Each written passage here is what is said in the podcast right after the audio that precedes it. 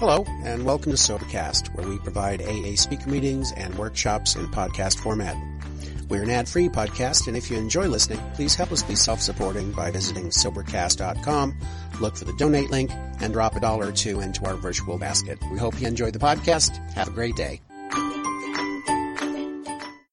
Hi, I'm Amy, and I'm an alcoholic. Hi, Amy. Hello. Um, my story. Well, I grew up in a small Texas town that was in a dry county. It was your typical Friday night lights.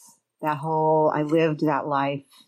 And the two goals as a teen were to go to all the football games and how could we find alcohol under and buy it underage. Um, I began drinking a little bit when I was in the eighth grade, and um, I really ramped up hard uh, January of my ninth grade year, and um, my father, um, my parents had a rocky relationship um, where my father he had so many struggles, so many inner struggles. That was what he did, and my mom tended to spend time trying to keep everything together. And um, December the 6th of 1981, my father took his own life. And he was, I don't like to say he was an alcoholic because I don't know. And it was always his responsibility to say that.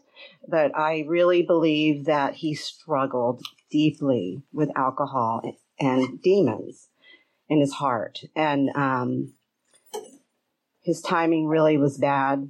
It, the whole thing just crushed me. It was like someone took a knife and just stabbed my soul, and everything in it just ran out all over the ground. My ability to love with a genuine heart, my ability to hold on to anything. Um, it was it was hard, and um, as all of you, I'm sure that have had a loss can understand that. And that was really w- when I was off to the races with my drinking, and um, in order to protect myself, I decided that anger was the only uh, emotion that I was allowed to feel anymore because it kept me safe. And um, that was a dumb idea. but um, so I went through many years of rebelling and drinking hard and um, getting, I never got in any trouble with the law except I got an MIP when I was 15 and it was $38. And, you know, it didn't hurt. And so um, I drank and drank and drank, and I, I guess the worst behavior I had was I set my car on fire, the back seat of my car when I was 15, and so the fire department, you know, it was kind of a big deal in a small town. And um, a year after that, I, I sent. Uh, I, I, set the front seat of my car on fire, and so I, you know, I had a lot. I had, I had a lot of behaviors that were very representative of, uh, you know, the idea that, hmm, something's not going right here. And um, I went off to college, and um, I went to the the top rodeo college in the state of Texas, and um, it was not the right place for me to be. And I was I was wandering. I was just wandering aimlessly and empty.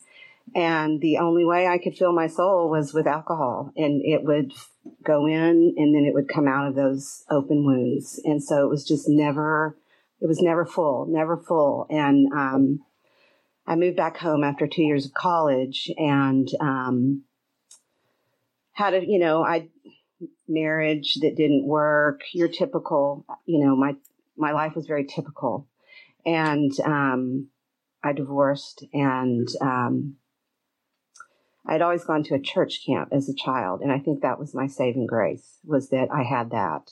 And I um, was reconnected after my divorce with this group of people from church camp and um, they began to say, "Help me patch up my soul." And um, I'm actually married to one of them now. and so uh, he was my second saving grace that was given to me by my first saving grace, which was God that sent me to camp. Um, my drinking went on for over 30 years and it would go, it ebbed and flowed and it ebbed and flowed. And, you know, we moved to New Orleans, we married, we lived in Austin, and we moved to New Orleans. And um, that was a lot of fun. It was a fun place to be. You know, I rode in a parade. You had to tie yourself on to the float. And I mean, it was just, you know, I fell, you know, it was just, it was a fun, fun time.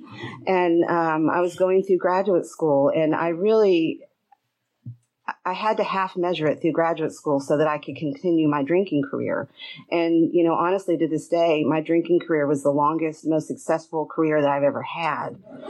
And um, that's kind of, when you think about it, I'm like, okay, well, and um, so I had a child, and um, we decided after we had our child that New Orleans was really not the place for us to be. And so we um, moved a year prior to Katrina. And so we moved back to Texas and I was still drinking. And that was, uh, I guess I began to try to get sober in Austin.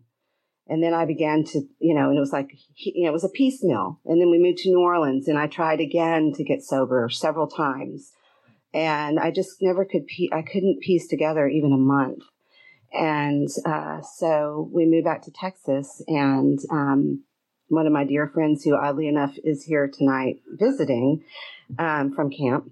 Uh, she um, she was in the program and so she kind of took me in and, and helped me to start to you know understand a little bit more about what the program was about. But i was not ready.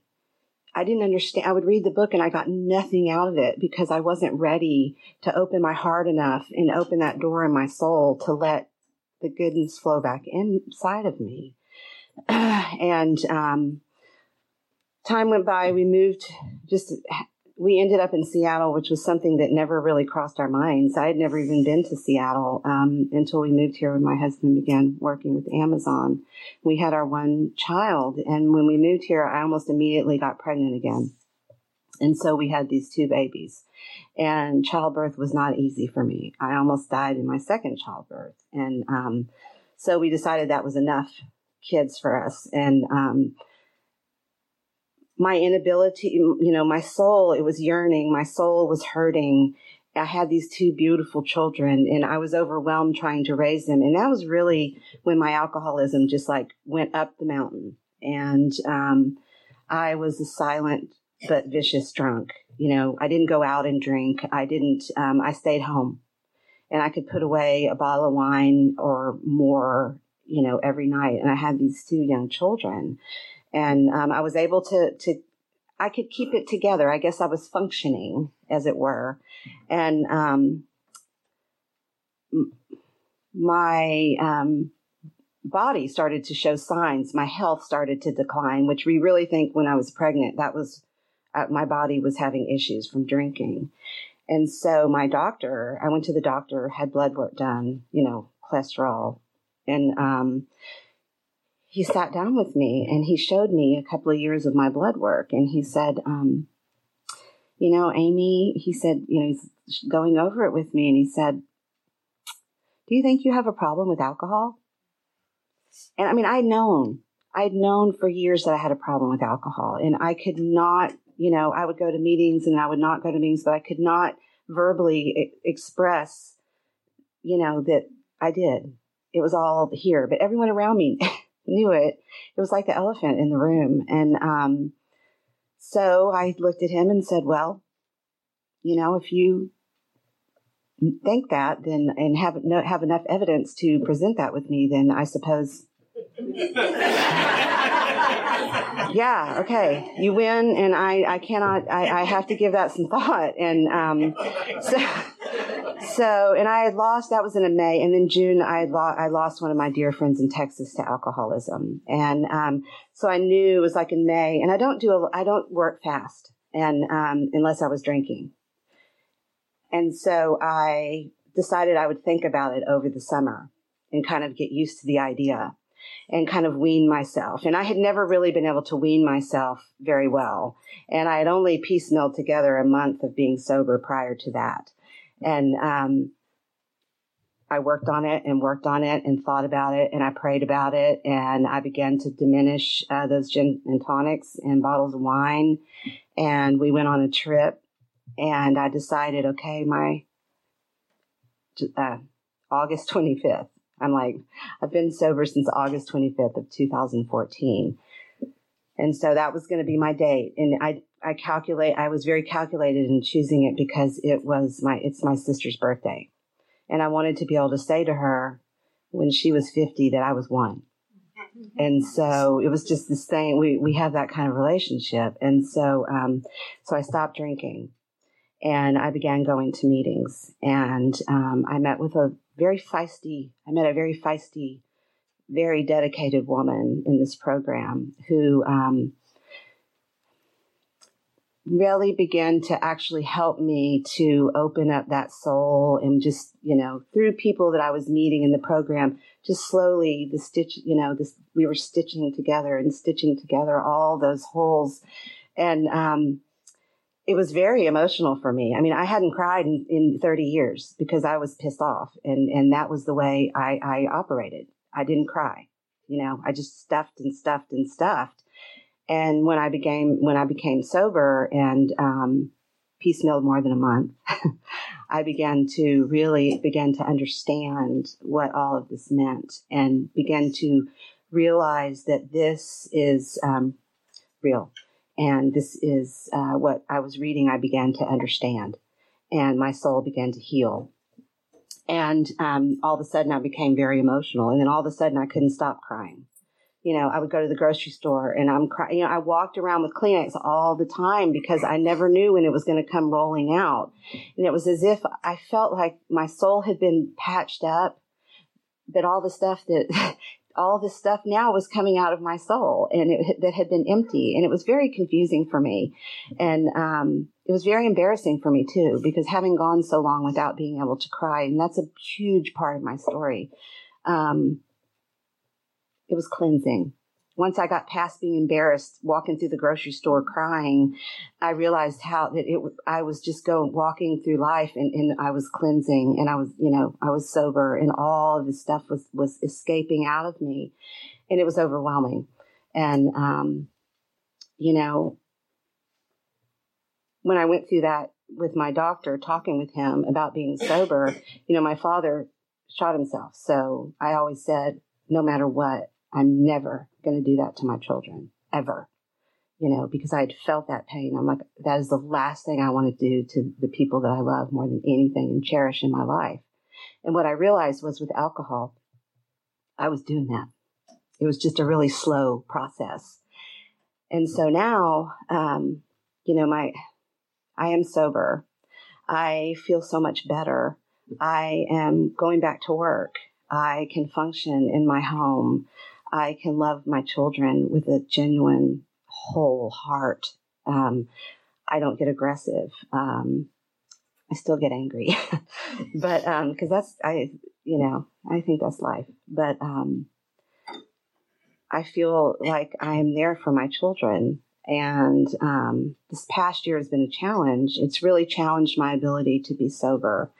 And it's not like I ever felt like I wanted to drink through this last two years, but um, a year and a half ago, my my beautiful daughter uh, Claire decided that um, we found out that she's MAT, and so we began going through the process of a trans a trans working a transgender child through through that system. The and it, you know I thought, oh, this is great. You're transgender. Okay, we're going to walk through this. There's a lot of stuff. There's a lot of stuff, you know, just all the things that you go through. And it was really hard for me. It still is hard for me but I can be a mother that um, is shows up. I'm a mother that that sits with him and takes him where he needs to go, and I, I can support him a hundred thousand percent. And you know uh, that matters to me. And with my younger daughter, I have been able to do the same thing through her sadness by losing about losing a sister and my husband losing a daughter and you know uh, embracing a son at the same time. Um, it is really an interest. It's it's an interesting and fabulous journey for us, and I would not be able to do it. I I stop and think about you know if it hadn't been for this program to help me understand my inside and my deep love, but my inability to let it out. If it hadn't been for that, from you know my child going through that and me getting sober, um, I think that has really deepened deepened my soul. It has deepened what is inside of me, and it has helped me to become um, the person I need to be.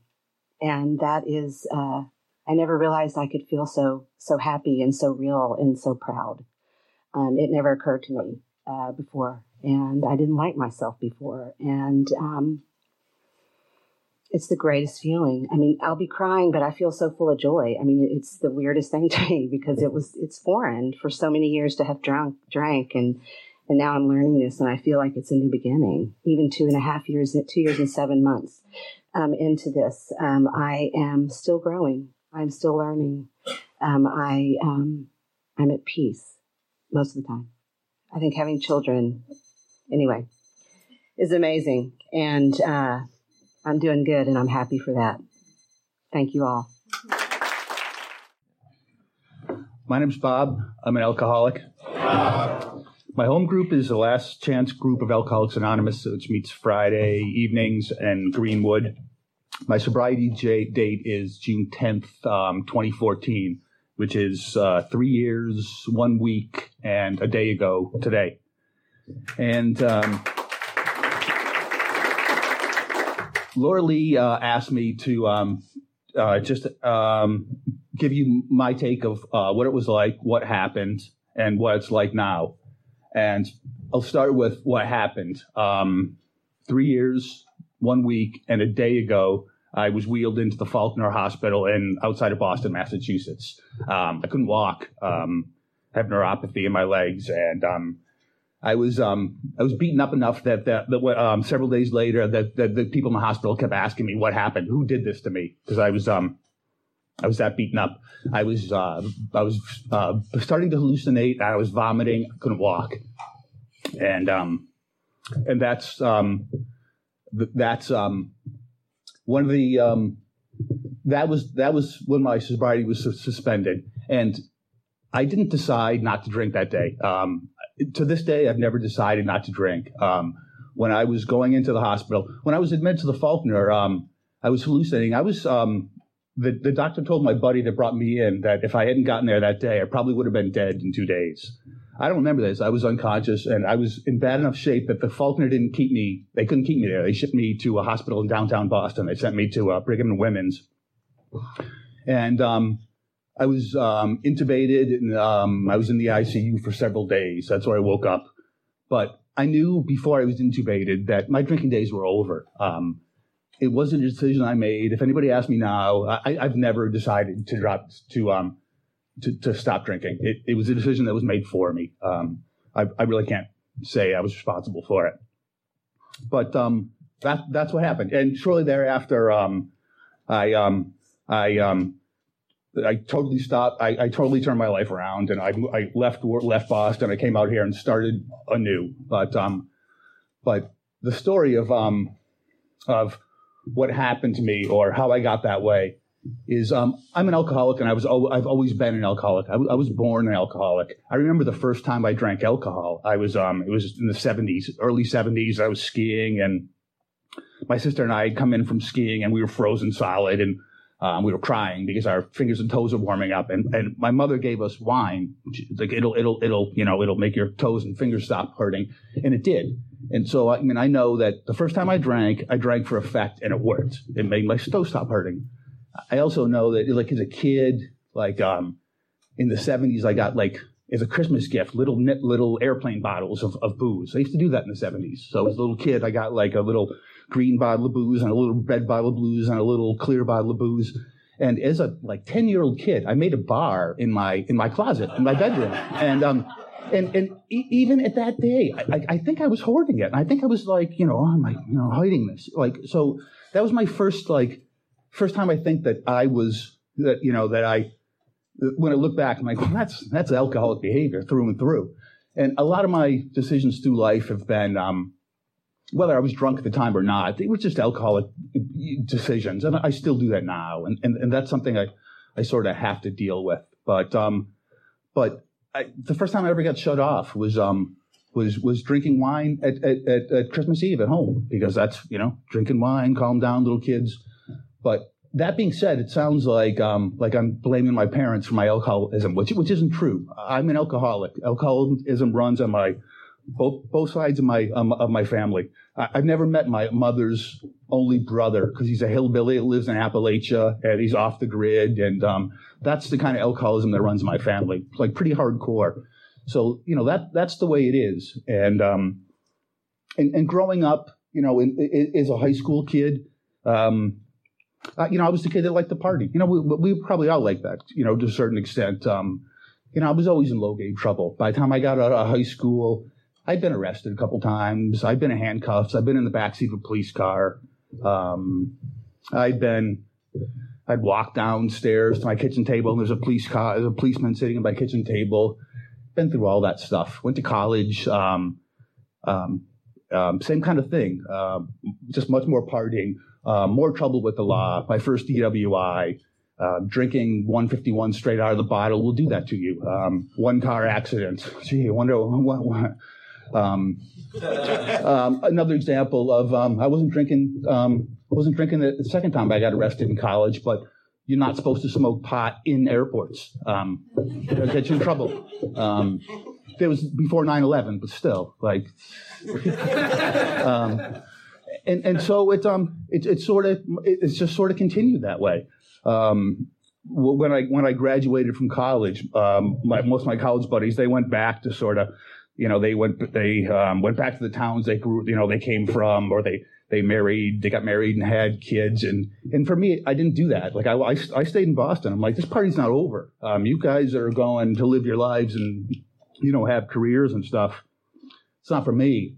And so, um, you know, I started I started working, but um, um, but my my career just my the jobs I had just just didn't I just didn't never got the traction professionally that I should have because in retrospect, you know, I was partying. You know, it was a party. It was we were all young and we were all partying, but the people that I worked with, they were um they were studying. You know, I work in engineering. You know, it, it, they would go home and study for professional exams, and I was I had none of that. And I'm like, I'm partying. I'm partying, and um, and that's the way it went for like way too long. Same thing with relationships. Like I've been lucky to be involved with a number of like really great girls, but but I I never thought about the future at all. Um, I, I, mentioned I went to school in Boston. I picked Boston because there was four college brochures on my kitchen table, and my mother was when I was in high school. My mother was hectoring me about you got to pick where you're going to go to school. You got to pick where you're going to go to school. I had a buddy coming over, and it was Friday night. We were going out partying, and I, my mother's bugging me about the future, and I, I don't want to hear any of it. So I just I was like, there, I'm going to that school, and off I went, and I stayed there for 30 years. I don't regret it, but like but that that that's what drove that decision. Um, um, there's the drive-in. It's going to start. We got to go. Um, and, and, and like I said, the same thing with relationships. Like um, um, partners don't like that. Partners, um, you know, especially back in those days, you know, they're thinking about getting married. They're thinking about having kids. They're thinking about other things. And I wasn't. And so, you know, I, I I, I still still in touch with some of these women today. They're married, they have kids, they have houses, they have all those kind of things. I just I just wasn't in that kind of place, and so um, it probably came to a head a few a few years ago. I was involved with a, with a woman, and um, you know we've been going pretty well. And she told me one night she was like, I, I think we should we should move in together." And we were at a nice Mexican restaurant, and there was like homemade sangria, and it was like it was like just the right kind of buzz, you know, and you're like, it's that rarely ever get there, but it's just the right kind of buzzed. And she mentions that she wants, she thinks we should, um, we should move in together. And I had done that previously when I was younger, and I said I'd never do that again. But I knew right then and there, I was like, I'm not going to stop drinking, and this is going to be a problem. And I, if I had been an adult, if I had been a man, if I had been not an alcoholic, I hopefully would have said, this isn't going to work. But I didn't do that. Uh, I said, yeah, let's move in together. And I put her through six years of hell. And that is my biggest regret that I can't give her those years back. I can do, I can, I, I can, I can do a lot of things, but I can't give her those years back. And I knew from the get go that I was making a mistake and I did it anyway because I'm a selfish person. And that, um, and, and that sort of, that, um, that is one of the things that sort of defines me as an alcoholic, and probably all of us. And that really, it really came to a head when, um, after she moved out, um, because you know it, that's the way it was going to work out. And so I got this job. I got this part-time job. It wasn't supposed to be a part-time job. It was supposed to be a part-time to a full-time job.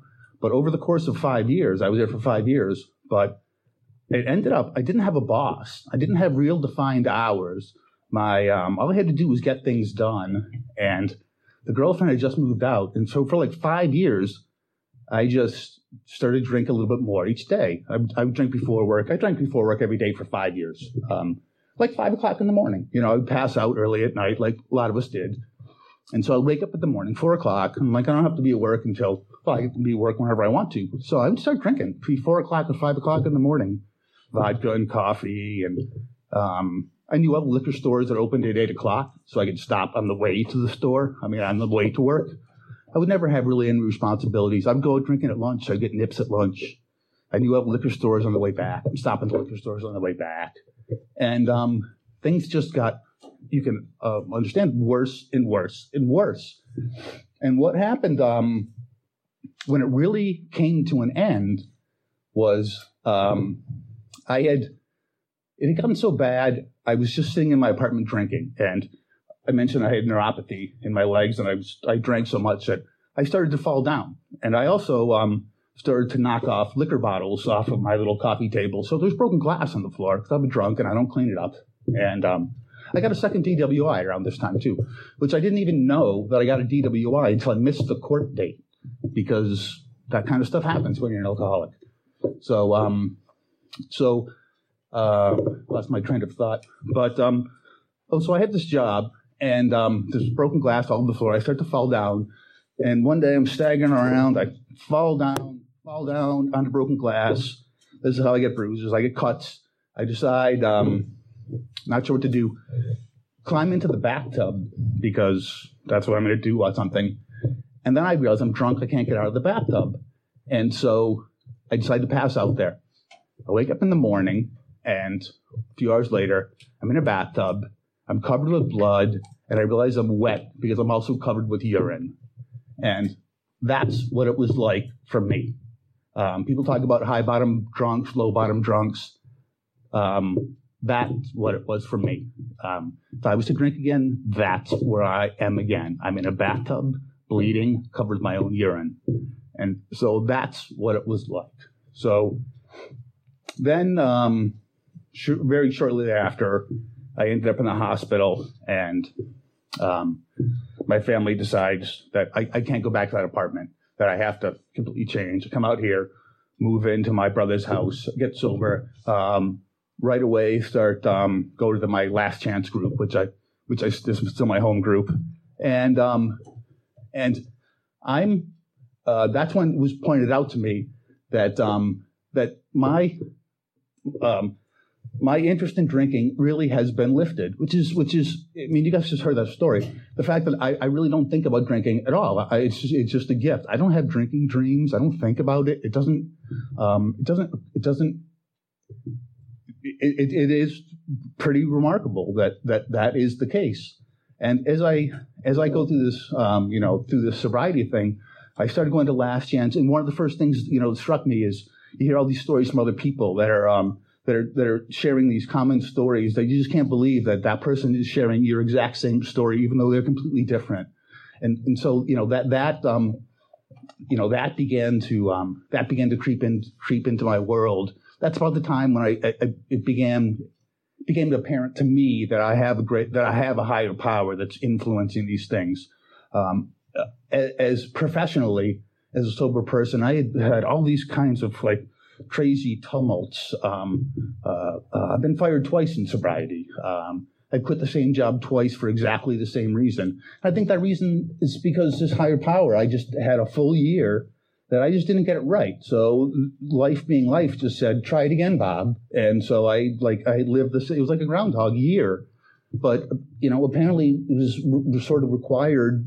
So I you know learn these things. So as I go along now, now I'm like three years sober, I'm still I still kind of feel um, like this. It's this weird, like crazy, agitated sort of sort of thing, and and for a long time, I had a real hard time finding a job. I was very close to being homeless for a for a short period of time. But one of the things I learned is that um, you know that when I was almost when I was that close to homeless, um, there was people in in Alcoholics Anonymous that offered these, you know, if they said if it comes to that, you can stay at our house. You know, we're not going to let that happen to you. And I know these people, and I know their house, and there's they don't have room, but they still offered. And it didn't come to that, but in the back of my mind, you bet I knew it. That you know that it's probably you know if it really gets that bad, it's pro- I'm probably not going to end up in the street. But so you know, it, has been um, it's it's been a slow it's been a slow s- step. Um, I, I, don't really struggle with not drinking that much, but it's the whole living a so- sober life is is very difficult to me. I had um, my boss pulled me aside like two weeks ago, and you know I, am just very short tempered and snapping at people. And he was he, he pulled me aside and he was like, um, "You can't do that anymore. You, you're not going to be working here." And so that's when I realized um, there's so much more to this sobriety thing than just not drinking. And so I have to um, I have to focus on that. I'm just about done, Steve. I heard that. Um, but, but, so I, I have to. Um, when I started this job in December, that's all I did for since then. I've probably taken ten days off total since that time, and it's just, it's just, it's just, it's too much. So I have to, I have to be a more full person. I, I can't just be the guy that works hard and the guy that doesn't drink. You know, I have to be you know, have to embrace AA more, which is which is why I'm here. I've never been to this meeting before, but um, the AA powers that be uh, put me here, um, and, and, I'm thankful for it. Um, so it's it's good. So I have to. Um, that's my sober sober. The next hurdle is being more than just a person that doesn't drink and a person that tries not to get fired. Um, and so um, and so that you know that's what I'm going to do. you know I've I have to take these concrete steps, and, and doubling down on sobriety is, is one of them. So, um, so that's what I'm going to do. So, um, I want to thank everybody here for being here and um, listening to me. So, um, so I got thanks. Hi, my name is Mark. I'm an alcoholic. Uh, thanks for having me here tonight. My sobriety date is 1023 2015. Uh, I have a home group and I have a service commitment, which is uh, telling my story to a bunch of teenagers, which seems a lot easier than this for some reason. um, and there's no microphone. So I tried to write an outline of what I was going to say tonight, and I got about this far. And uh, the only thing that was on it was uh, the highlights of my sobriety. So I'm going to save that for towards the end. I'm just going to start at the beginning. Um, I grew up in a uh, I grew up in a really loving household. I have two younger sisters, and uh, they're them and my parents. They're all normies.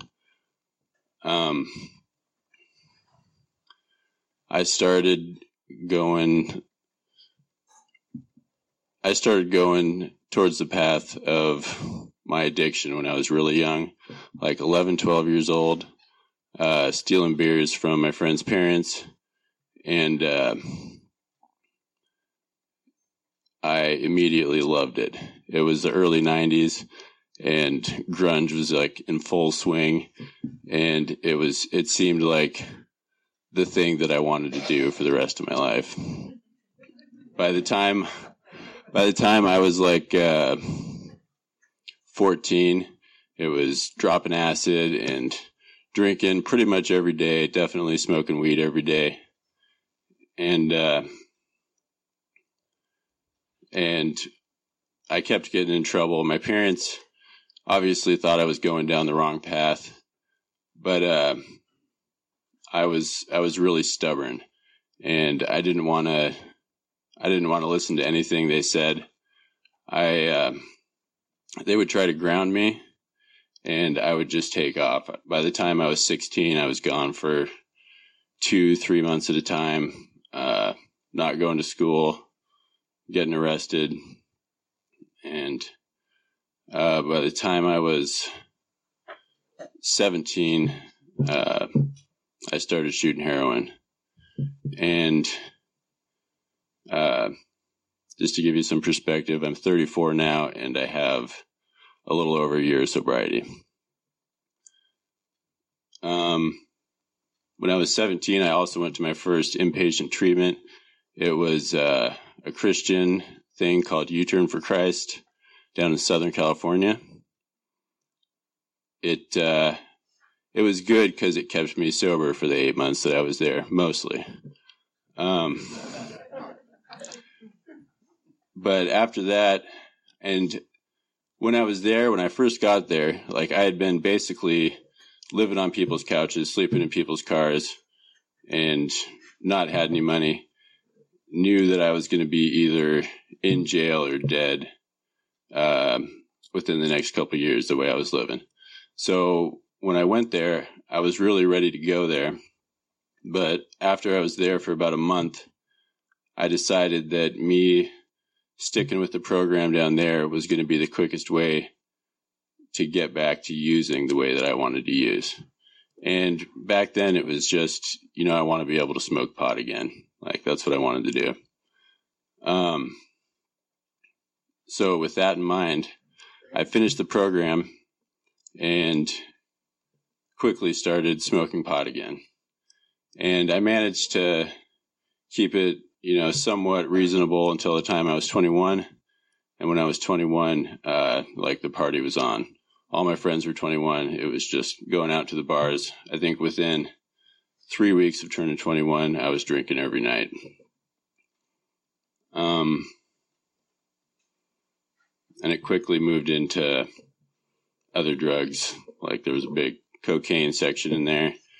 And, uh, then I decided that uh, cocaine was making me crazy. So I kind of did the hippie thing and I went to all the hallucinogens and smoking a bunch of pot. And I'd always kind of go back and forth. Uh, you know, I'd noticed that I was smoking too much pot. So I'd smoke less pot and drink more. And uh, if I was drinking too much, then I'd start smoking more pot and drink less. Uh, it was So when I was 18, actually when I was in that program, I had a buddy, uh, kind of my my road dog from those days. Uh, he OD'd and died. So I had told myself I wasn't going to do heroin anymore. By the time I was about 25, uh, I got introduced to OxyContin, and it was uh, I convinced myself that it wasn't heroin because it was in a pill form. so, but it smelled just like heroin. Um, so I, I got going on that and it was, uh, you know, it was just supplementing my, uh, my other daily drugs at first. And then I met a girl and, uh, got engaged and I decided that since I was going to be getting married, I should probably like do all the oxycontin I want to do right now. and uh, so then I was like immediately strung out. I did oxycontin every day after that until I started doing heroin again. But uh, I did get married. Um, we had uh, my house that I lived in. We started a business together and the whole time I was just like basically stealing all the money out of the business and, uh, and basically spent every dime we had. She left, uh, lost the house, lost the business, and ended up living in uh, my house with no running water, no electricity for like nine months. And during this time, I uh, I became a thief to support my habit and uh, stole from uh, strangers, stole from the people I loved, basically stole from anybody. Um, when that, uh, when I finally did lose my house, I was living out of a car, and my, uh, this is when I was like 27 or something. Um, my whole family, they tried to have like interventions on me, and uh, and I basically just, you know, gave him the finger and like I saw the intervention coming. I could see them all inside the house and I just split. So they never got to actually do it. Um, and then they kept like leaving DVDs on my door of what they would all say at the intervention. And, uh, I never, I never watched them.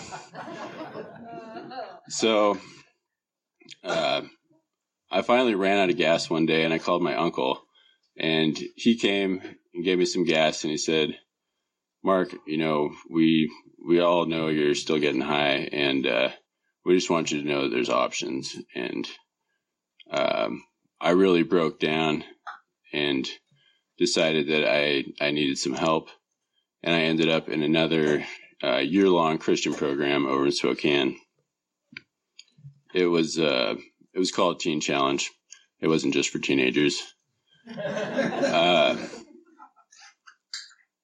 so that I spent, I guess it was the year that I was 29 there, and uh, that was there was no uh, there was no AA, there was no 12 steps.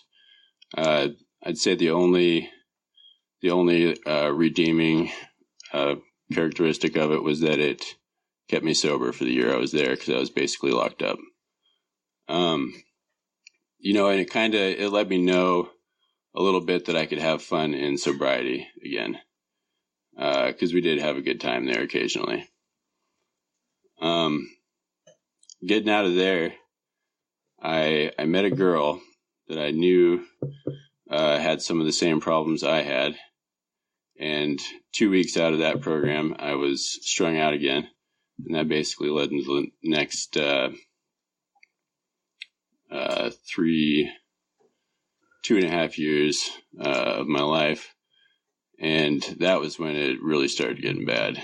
Uh, I got reintroduced to crack, and uh, I spent most, I spent about a year and a half of that time living in a minivan in my parents' driveway out of the kindness of their heart because they wouldn't let me in the house. Um, and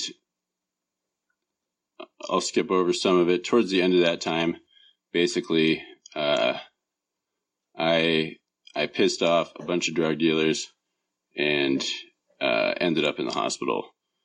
And at that point, I was I was scared, and I knew that something had to change. Um, so uh, I ended up going to treatment over at Lakeside Milam about uh, a little over two years ago. And that was my first real introduction to AA.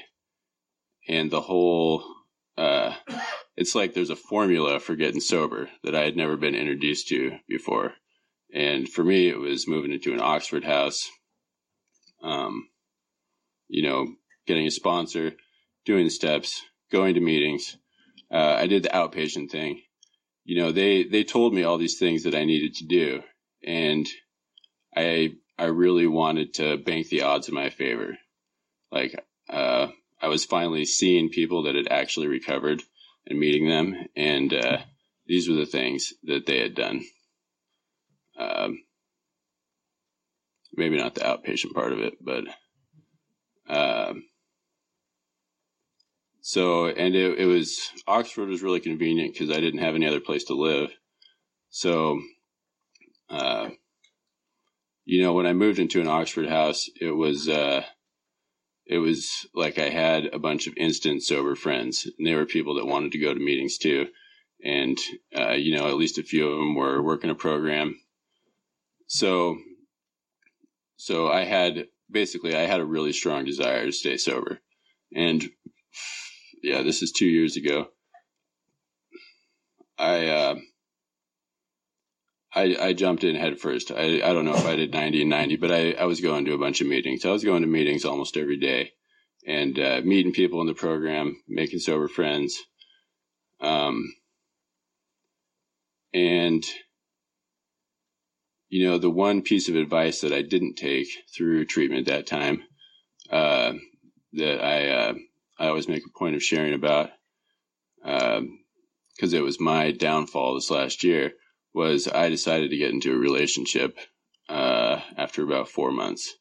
Four months of being sober, like the first time in my life, like I have no idea who I who I even am, and uh,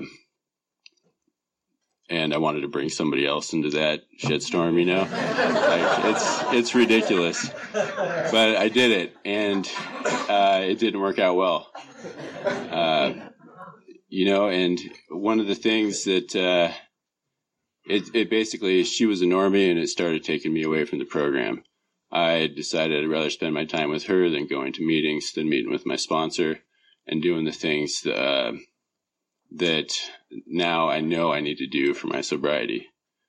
So, uh, at about nine months last year, uh, that relationship fell apart, and uh, here I was not in the center of AA and not well connected. I didn't want to tell anybody about it because I felt like I had uh, failed in sobriety, and it was uh, yeah, it, it, was a terrible feeling. I sat around for about two days, uh, watching Netflix, and then went to work on Monday, and packed up about halfway through the day, and I had made my decision like I was going to go use, and there was nothing anybody could do, and I didn't want to tell anybody because, uh, you know, then they try to stop me naturally. so, uh, so I did, and it wasn't. Am I out of time? Oh, I was reading it backwards. So okay, I'll I'll finish really quick. Um, anyways, I went back to treatment, got out, uh, have stayed out of relationship this year, and uh, a couple of the real highlights of my sobriety were, uh, you know, my dad called me and uh, said he had a job that he needed help finishing up, and he wasn't going to be able to uh, to be there, and instead of uh, showing up two hours late and asking for money when I got there, I was there in five minutes and I got to help him finish. Uh, just for Thanksgiving, um, I got to go pick my grandma up and bring her to Thanksgiving dinner. And uh, actually, just a couple days before that, my sister's fiance asked me to be in the wedding. And uh, I call my mom about every other day. Uh, I went to church with her this morning and uh, those those are the gifts that this program has given me. Those are the things that, like, when I think about my sobriety, that really stand out to me. So, thanks for letting me share. Hi, I'm Chuck. I'm an alcoholic. my sobriety date is uh, March 7th. Uh, this last March 7th, I had two years. And my home group is Burke Avenue Men's Group. I have a sponsor, Greg, and I'm working my way through the steps still. So uh, I thought today, um, since it's Easter, I'd talk a little bit about spirituality. And I'm going to start reading a little bit from We Agnostics. You've probably heard this a million times, but it always is impactful and really relevant to my sobriety, so hopefully I'll get something from it. Logic is great stuff. We liked it. We still like it. It is not by chance we were given the power to reason to examine the evidence of our senses and to draw conclusions. That is one of man's magnificent at- attributes. We agnostically inclined would not feel satisfied with a proposal which does not lend itself to reasonable approach and interpretation. Hence, we are at pains to tell why we think our present faith is reasonable, why we think it more sane and logical to believe than not to believe, why we say our former thinking was soft and mushy when it when we threw up our hands in doubt and said, We don't know. When we became alcoholics, crushed by a self imposed crisis, we could not postpone or evade. We had to fearlessly face the proposition that either God is everything or else he is nothing. God either is or he isn't. What was our choice to be? Arrived at this point, we were squarely confronted with the question of faith. We couldn't duck the issue. Some of us had already walked far over the bridge of reason toward the desired shore of faith. The outlines and the promise of the new land had brought luster to tired eyes and fresh courage to flagging spirits. Friendly hands had stretched out in welcome. We were grateful that reason had brought us so far, but somehow we couldn't quite step ashore. Perhaps we had been leaning too heavily on reason, that last mile, and we did not like to lose our support. That was natural, but let us think a little more closely. Without knowing it, had we not been brought to where we stood by a certain kind of faith?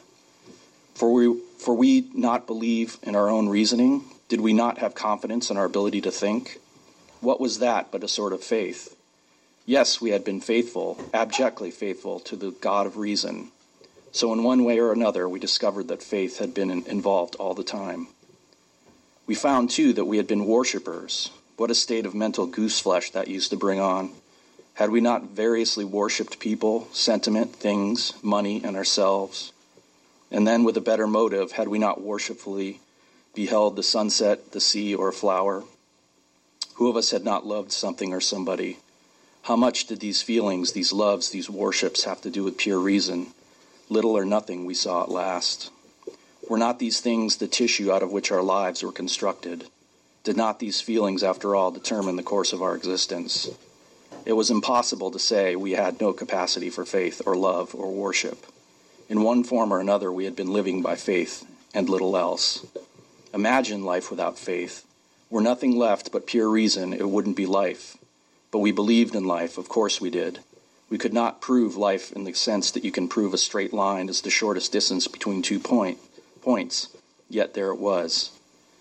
Could we still say the whole thing was nothing but a mass of electrons created out of nothing, meaning nothing, whirling on to a destiny of nothingness? Of course we couldn't. The electrons themselves seemed more intelligent than that, at least so the chemist said.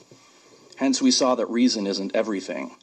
Neither is reason, as most of us use it, entirely dependable. Though it emanate from our best minds, what about people who proved that men could never fly?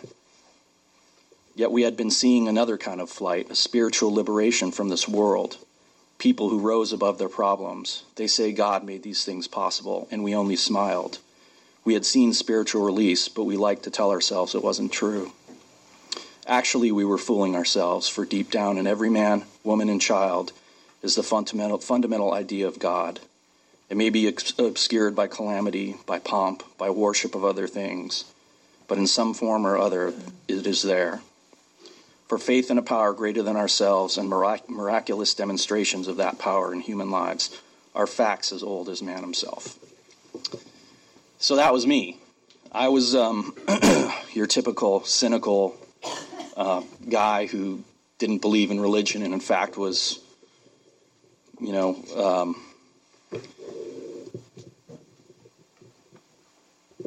I like to make fun of it. I like to, you know, pretend that I knew better, to say that people who had faith were um, stupid, you know, weren't rational, uh, especially those who, who, participated in organized religion. That was the worst kind of, all. You know, I was the guy went to college and I studied science, and then I went on to a career in law, and step by step, I I followed what I thought was reason, and you know, not knowing the entire time that it was self will, and to a fault denying that you know the existence of a higher power had any sort of effect or, or um, positive influence in my life, or could have any positive influence in my life. Um, and I now know that that was a symptom, and that that was part of my disease. And um, it's taken a long time to come to that understanding. And I'm two years into my sobriety, and I still struggle with it, to be quite honest with you. Um, I started out, as I was telling somebody um, earlier prior to the meeting, in the Pacific group in, in Southern California. My father was an alcoholic, and um, my parents were split up. And um, so, what my brother and I got to do when my dad had us on weekends is he would take us to meetings. Uh, that was real fun. But um, so we'd be in the back of these smoke filled rooms at the time and there'd be cookies, so we'd have lots of cookies, and we'd point and laugh at all the losers. You know, we'd listen to these stories and we'd say, How could people be laid so low? You know, that's just ridiculous. And, you know, our own father was a drunk, and, you know, we saw that and we knew that. But, you know, he was he was sober at that point, and so wasn't wasn't quite on the level of the losers that the other people were in our own minds. But it was with this sort of information that I sort of carried forward into my adult life. And, you know, once I found alcohol, oh boy, you know, it was something different. And, um, you know, I should have known probably, and I think I did on a lot of levels that I was, at, you know, at all times that I was going to be an alcoholic. Um, but when you're young, you know, when you're in your 20s and you're going strong, uh, it's not necessarily the problem that it becomes later in life, and that was the case for me. In my case, uh, I drank uh, to make myself comfortable, to make friends, to feel like I belonged.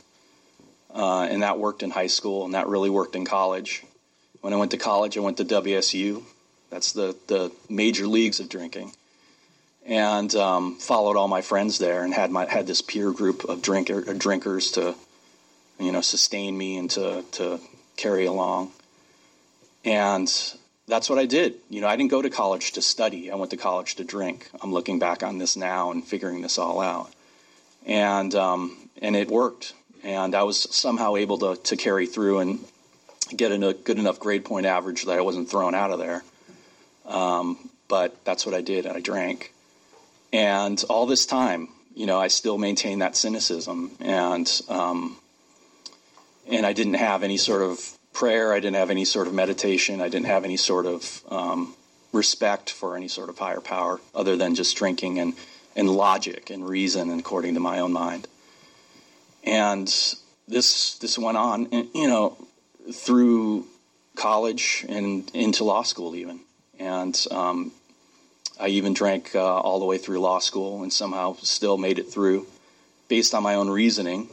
Uh, I thought I was smarter than everybody else, so that's how I was able to accomplish all this. You know, I was able to drink, but blackout drunk. You know, two times a night, sometimes three times, uh, two times a, a, a, week, sometimes three times a week, while I was studying for finals. Even, but I was able to carry through because I had this reason. You know, I had this um, this this this brain that was smarter than everybody else in the room. Uh, so that's what I did, and um, that worked until it didn't. And when it didn't start, when it started not working, it really started not working.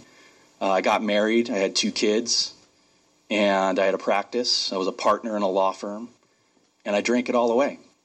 It's really that simple. I mean, you, I could spin it any different number of ways, but um, I started drinking by myself. I started drinking in the basement alone because when I drank with other people, it wasn't, you know, they couldn't keep up with me, so it wasn't worth the time. In fact, I got to a point where I wouldn't even drink if I went out because it just it was it was like a farce drinking with other people because they didn't drink the same way I did. They drink, you know, they would have a glass of wine or enjoy themselves or, you know, be at a cocktail party and, and be social. And I'd be thinking the whole time, when can I get out of here so I can really start drinking? And um, that's when I would go home and, and retire to the basement and or figure out a project in the garage, and that's where I would drink. And I would drink until I blacked out almost every night. Um, and this went on for about two years. Uh, my law practice eventually fell apart, and I was kicked out of uh, my firm as a partner and stayed on as what they call of counsel, which meant I get to be by home, by, home by myself, associated with the firm still, but hey, that's more time to drink. So I'd started drinking earlier and earlier in the day. Uh, and this went on and on, and um, until one day, uh, one night, I found myself in my basement alone, had been drinking for hours and hours, just completely out of my mind, drunk. And uh, I was looking at my life insurance policy and using my legal mind and my reason and trying to figure out if I could kill myself and still collect. And that's that's sort of my aha moment. That's when I figured out this has to stop. I got to do something about this. And I was fortunate enough uh, to have some good friends in the program, and I called them, and they took me to a meeting the next day. And uh, I've had a relapse since then, um, but uh, that time that was about two and a half years ago. So I had about uh, two, uh, six months into it, and I had a relapse. But as I said, I have two years now, and um, I've lost a lot. And I've lost my integrity. As I said, I lost my law practice. I've had to give it up and move on to another career. But I'm sober, and um, and I've found some measure of, of a higher power. And for me, the higher power is my home group. It's my sponsor. It's sort of the collective consciousness of the group and AA in general. And it's full circle. You know, I've come full circle since sitting in those rooms and pointing at what I thought were losers and, and realizing now that, those were just me. Those were folks just like I was, I am. And um, I guess I should be humbled by that, and, and I am in a certain sense, but I'm also proud to be among uh, those people that I once scorned. And I'm proud to be amongst you, and I thank you for your time, and thanks for listening to my story.